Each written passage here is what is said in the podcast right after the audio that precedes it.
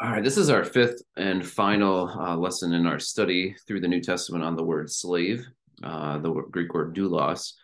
We've seen the parables of Christ, uh, we've seen up through uh, Romans, and we're going to finish this up uh, tonight and uh, looking primarily at how we relate to other people and then how we relate to Christ um, himself. So we'll start tonight with First Corinthians 9 and uh, look at First Corinthians 9. And all I did with this study is look up the look up the word um, slave, uh, slavery, um, and the verb to slave away, and uh, put them all in uh, verse order and uh, trying to discern a biblical theology of how to view ourselves.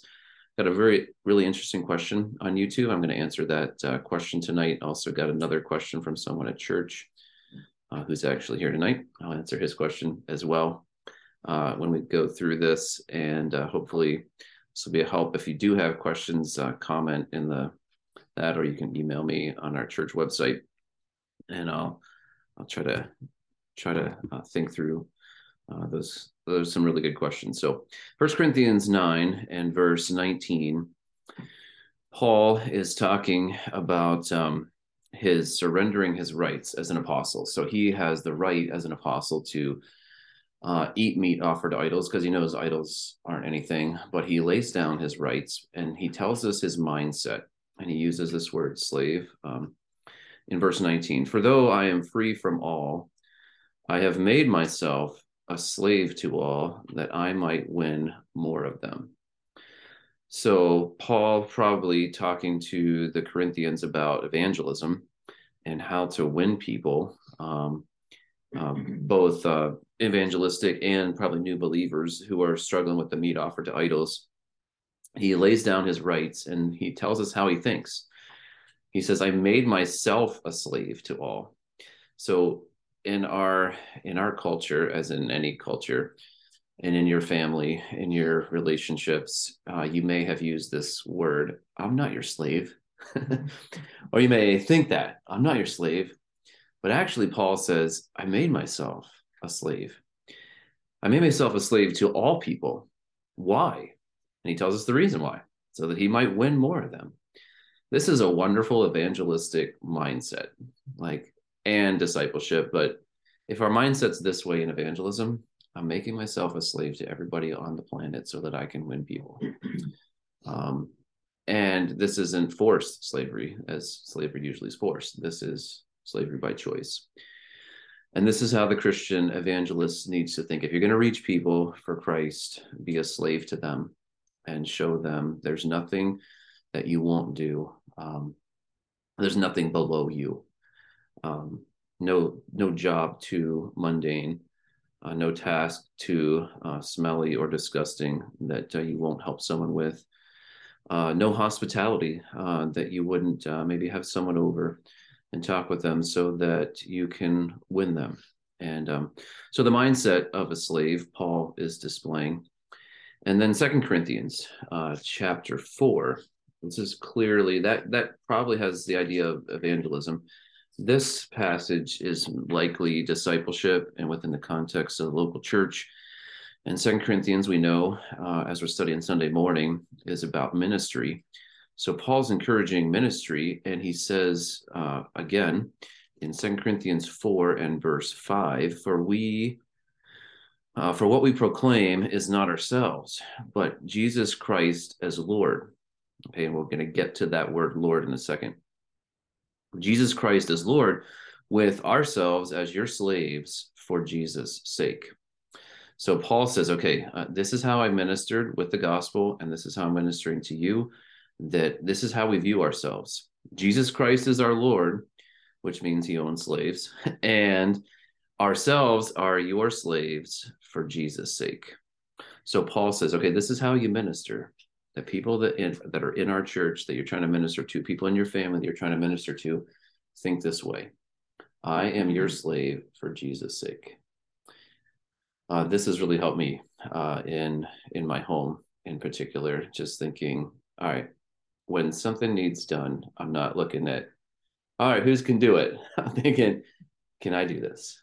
Um, and if I can't possibly do it, then then find somebody. But no job, no job too low because I'm thinking I'm a slave for Jesus' sake in ministry.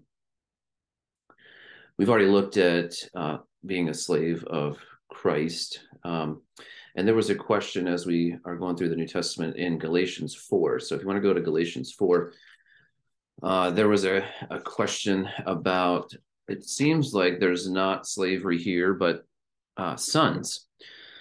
So in Galatians 4, it does talk about uh, being an heir, um, is no, uh, the child is equal with slaves in this um, Roman culture until he reaches a certain age determined by the father. And he's under the slaves or an equal with the slaves until he, he comes to a certain time when he becomes heir of all things. So he is uh, talking about um, slavery and uses this idea of slavery. And we are at the end of chapter three, we are not related to Hagar, represents the law. And so he's talking to Jewish people and people who are religious, but they're slaves to their religious system, slaves to the law. And you think about it in our in the world, false religions hold people captive in slavery to their system of laws, whether it's Catholicism or Mormonism or Islam or any other false religions, you have to obey these rules. And you have to be, you're a slave to that law. And that people try and try and try. And eventually people say, I can't do it. I can't obey these laws. Um, this isn't working for me. I need, I need help. And so that's where the truth of the gospel in Galatians comes alive as the theme of the book of Galatians is the truth of the gospel sets people free from being slaves to the law and if you're telling someone who is trying so hard, like Paul was before he trusted Christ, and like Martin Luther loved this book, trying so hard to earn his salvation and just falling short and knowing that you're short. And when you realize it's not of you, it's it's of grace, it's faith, and you're like, oh, that's it. Freedom comes. And so Galatians 4 talks about the freedom that we have because we're in God's family and we're no longer slaves to the law it doesn't negate the rest of the New Testament talks about us being slaves of Christ. And in fact, he takes this one chapter and the next chapter, chapter five, he starts with what? For freedom, still using slave language here, for freedom, Christ has set us free. Stand firm, therefore, and do not submit again to a yoke of slavery. So he's like, you're set free from the law. So don't go back into thinking that you've got to earn your salvation and you've got to obey these list of rules. You're set free from the law. But go down to verse 13. And this verse has been so helpful. I use it every new members class. Uh, Galatians 5:13 For you were called to freedom, brothers, only do not use your freedom as an opportunity for the flesh. So when the world uses this idea, thinks of the idea of freedom, what do they think of? What comes to their mind when they think of freedom in relation to other people or in relation to a higher power or a being out there somewhere. They think freedom is freedom to do what I want. I am free to do what I want. That's how our world, that's how our culture thinks. So Paul knows that, God knows that, and he says, don't use your freedom as an opportunity for the flesh. You aren't free in Christ to stand firm, to do whatever you want, but through love, and he uses the word, the the verb form of the word slave, slave away for one another. So, this is what true Christian freedom looks like. You are free from the law so that you can slave away for one another through love.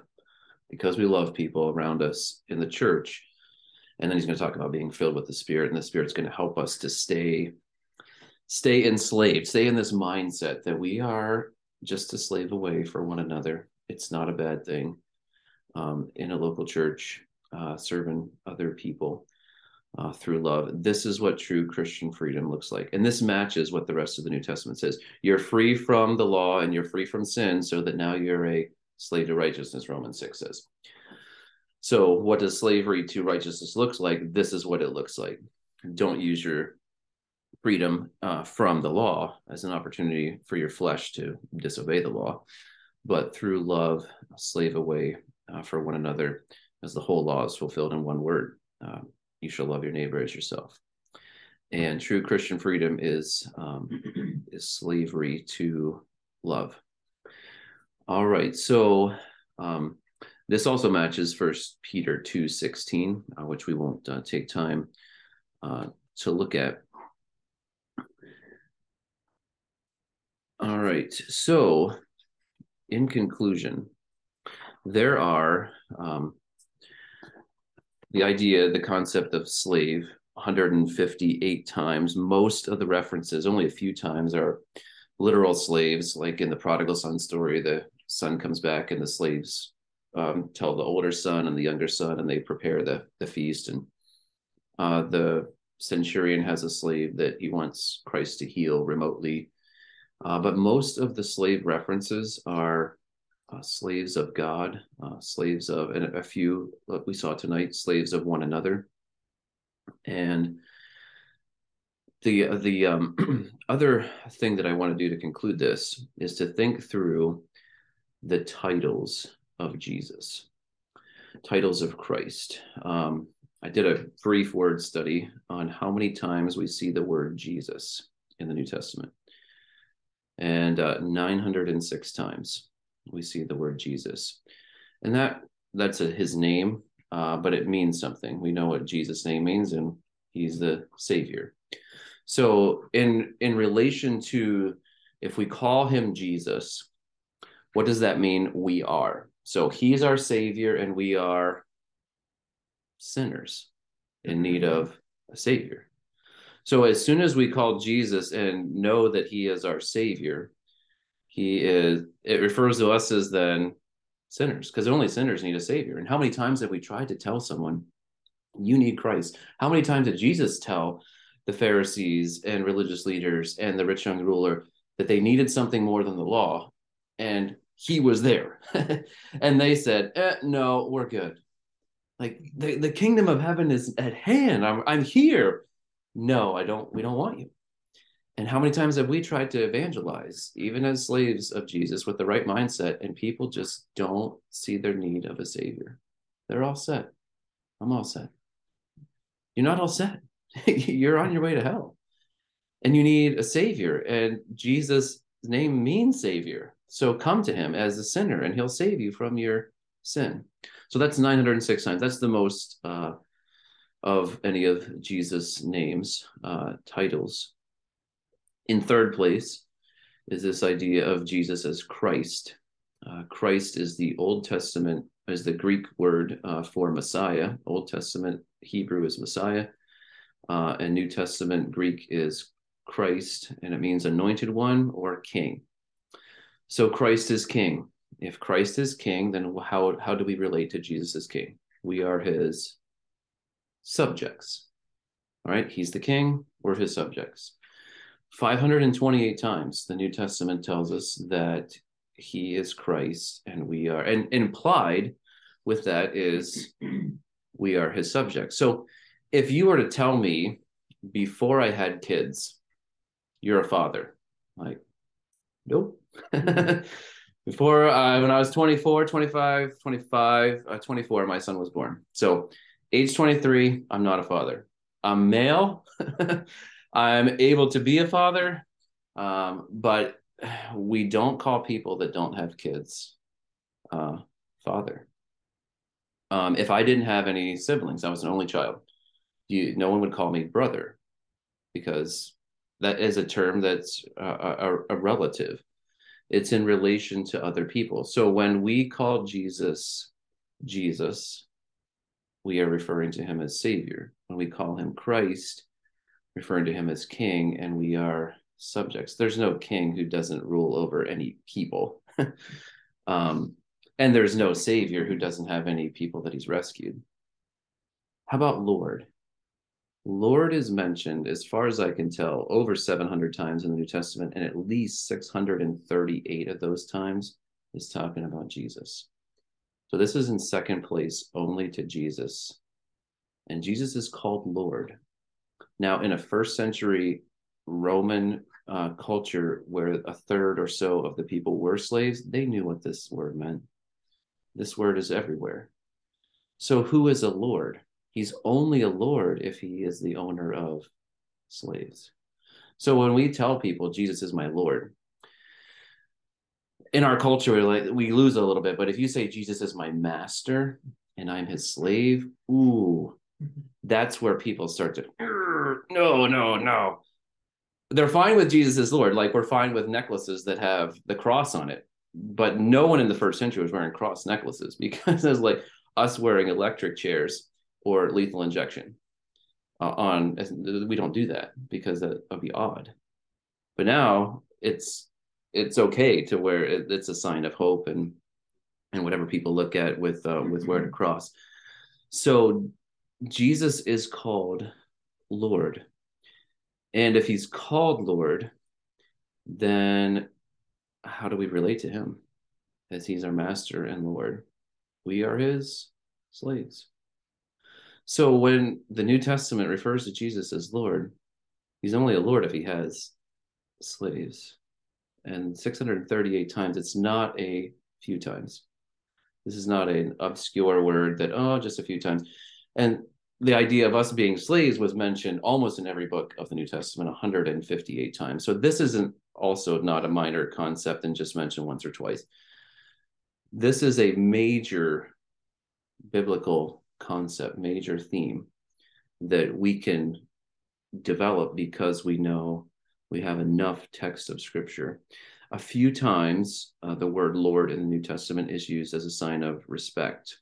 Um, uh, Sarah calls Abraham Lord as a sign of respect, but even in that, she's also uh, dependent on him and submissive to him. However, uh, and I got this from the uh, theological word book, um, Lexham Theological Word Book. The association of this word Lord, Kyrios, with the risen and exalted Jesus is an early Christian confession that acknowledges the superiority of Jesus over all things. So let's get a flavor of that from Romans 10 9. How does anyone come to Christ? And in our evangelism, Romans 10 9 is a, a wonderful evangelistic verse that is going to require some explanation to a 21st century audience. So Romans 10 9, a verse that we know and love, has this idea. Verse 9 says, Because if you confess with your mouth, that's agree with God, agree with the word, agree with reality. Confess with your mouth that Jesus is Lord and believe in your heart that God raised him from the dead, you will be saved. So, is it possible for people to trust Jesus, ask him into their heart, whatever that means, and not say that he is Lord? Or submit to him as master and I'm his slave? According to this verse, the answer is no. Because if you don't confess Jesus as Lord, what does Jesus say in the Sermon on the Mount? In Matthew 7, Jesus says, Many will say to me on that day of judgment, Lord, Lord, we were your slaves, we were your slaves. And he's going to say, What? Mm-hmm. Depart from me. I don't know you. You worked iniquity you didn't live as the New Testament expects slaves to live. You didn't have me as your master because the master, or if if I was your master, you'd do exactly what I told you to do. You'd listen to me. You'd trust me. You'd be dependent on me, uh, even to the death. Um, this is how slaves obeyed their master. They, when it comes to God and money, you can't slave away for two masters. It was clear. And how do we know? And we talked this morning with a few. How do we know if people that trust Christ, we look at their fruit. And Jesus says in Matthew 7 after that, look at people's fruit. Anyone can say, Lord, Lord, yeah, I'm a Christian. Okay.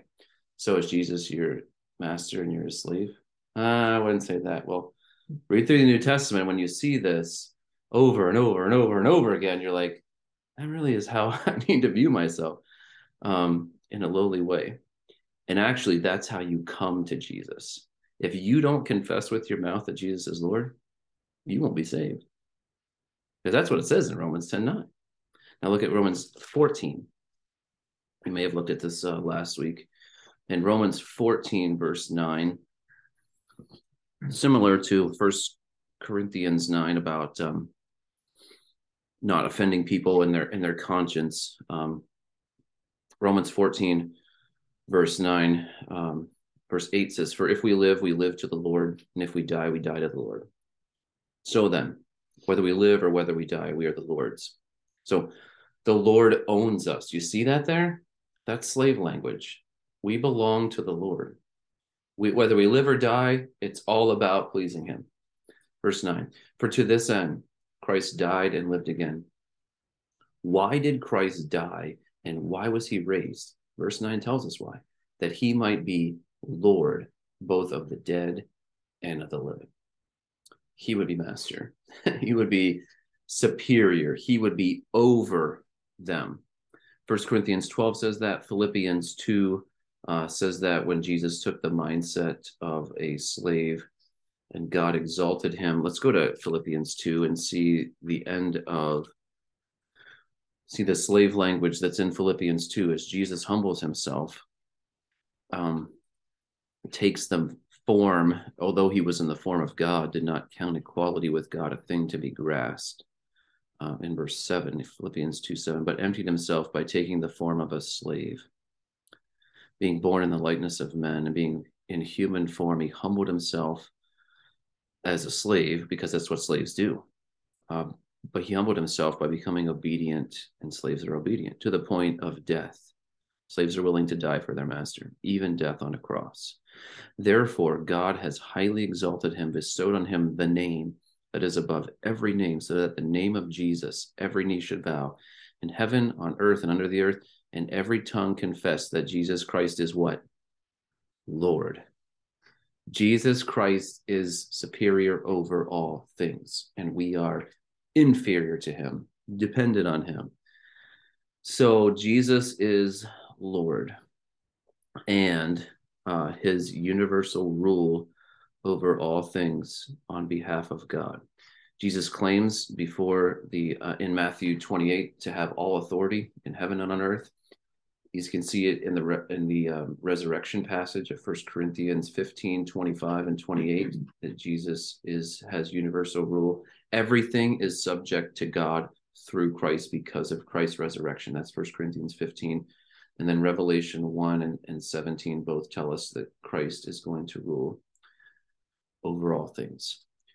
So I've got three uh, conclusions here uh, and answer the question that I received um, last week about what if slavery today is such um, a bad thing, why does the Bible not condemn it? Is the essence of the question. If slavery owning people um, is is awful, then why doesn't God just say with stealing and with adultery and with uh, rape and incest and and everything else. Why doesn't God just say, "Thou shalt not own slaves"? Instead, he he regulates slaves. So this is how much slaves cost. This is how you treat your slaves. In the New Testament, four different passages are written to masters as Christians who are owning slaves, and a whole book of the Bible, Philemon's written to a master who owns Onesimus. And he's never told, sell all your slaves, get rid of them, don't have don't own slaves. Instead, the idea is make sure that you treat them well and you've got a mat that you realize that you have a master in heaven. You're going to give an account to him. But that in in a 21st century American mind is is so awful. And I, I think some of these conclusions will help us understand why it's such a hard concept for uh, people to grasp. So we need to see that though our heart and our culture do not like the idea of being owned by Jesus, it is a thoroughly biblical concept. He is our Lord. We confess him as Lord. This is how we come to him for salvation. This is how we live for him after salvation. But our heart and our culture doesn't like this idea of being owned by anybody. And we're owned by Jesus. It is pretty clear in the New Testament. Why doesn't our culture and our heart like this? Here's my solution. I, I think this is because we, with our culture, we idolize personal freedom and autonomy. That is the real issue, not God's condoning slavery in the Old Testament or New Testament or regulating it. It is the problem with us and our love for self. We know in the end times, men are going to be lovers of selves more than lovers of God. Men are going to say, I know better than this book knows about how to treat people. I don't. I know better how to define myself than this book does. No, you don't. God defines you, God helps you to know how to live a flourishing life under Him. But whenever a culture idolizes personal freedom and autonomy, what could we expect from that culture? We expect anything that goes against personal freedom and autonomy to be anathema or accursed. So abortion is required in this culture that supports personal freedom and autonomy because if you don't have abortion, you're taking away someone's freedom to not be pregnant. That's just one example of many of how this idolization, this worship of self is showing itself in our culture. And our culture influences us, it influences our heart, it influences how we think too. And so we have to be aware that we want the word, to, though, to influence us more than our culture does. So, this concept of being owned and completely dependent on and only trying to please God to a culture that idolizes personal freedom and autonomy. If we say, no, we're not going to live um, for self, my personal freedom and autonomy is so far down the list of my goals or mission in life. My, my mission is just to please God. You're going to say, what planet are you from? They're going to say, you guys, you Christians are accursed. You're anathema. If you don't join us in this revolution for personal freedom and autonomy, we are going to be looked at as anathema. And that's how Christians have been treated throughout church history. That's the first conclusion. Second, see that uh, that we need to see in translating this word correctly throughout the New Testament that the twisting of doulos and its related words just to mean servant when they actually mean slave has not been a help to our understanding of God's word, but has softened or blurred it. And if God's word is a sword, it's dulled the edge a little bit on its piercing to the dividing asunder of soul and spirit. So it has not convicted if we soften the edge whenever the edge actually should be there. With we are slaves and he is Lord and we'll live or die for him. It doesn't matter. It's all about pleasing him. Christianity and what it demands of all followers of Christ is nothing less than denying self, dying to self, following Christ alone, which the concept of slavery is the best analogy for. Slaves have to learn to deny self, die to self, and follow their master, do whatever their master says. So to to capture that what Jesus asks of all of his followers, the concept of slavery does fit it very well. Even it doesn't matter what the world and our hearts say. We're not worried about that. We're worried about what God says and has re- revealed himself in his word. And then the final conclusion. Since this idea of us being slaves to Jesus, our master, is a primary way in which God wants us to think about um, reality I believe that God doesn't condemn slavery in the Old Testament or the New Testament because slavery is wonderful if you have a wonderful master. And we do. And we will for all eternity.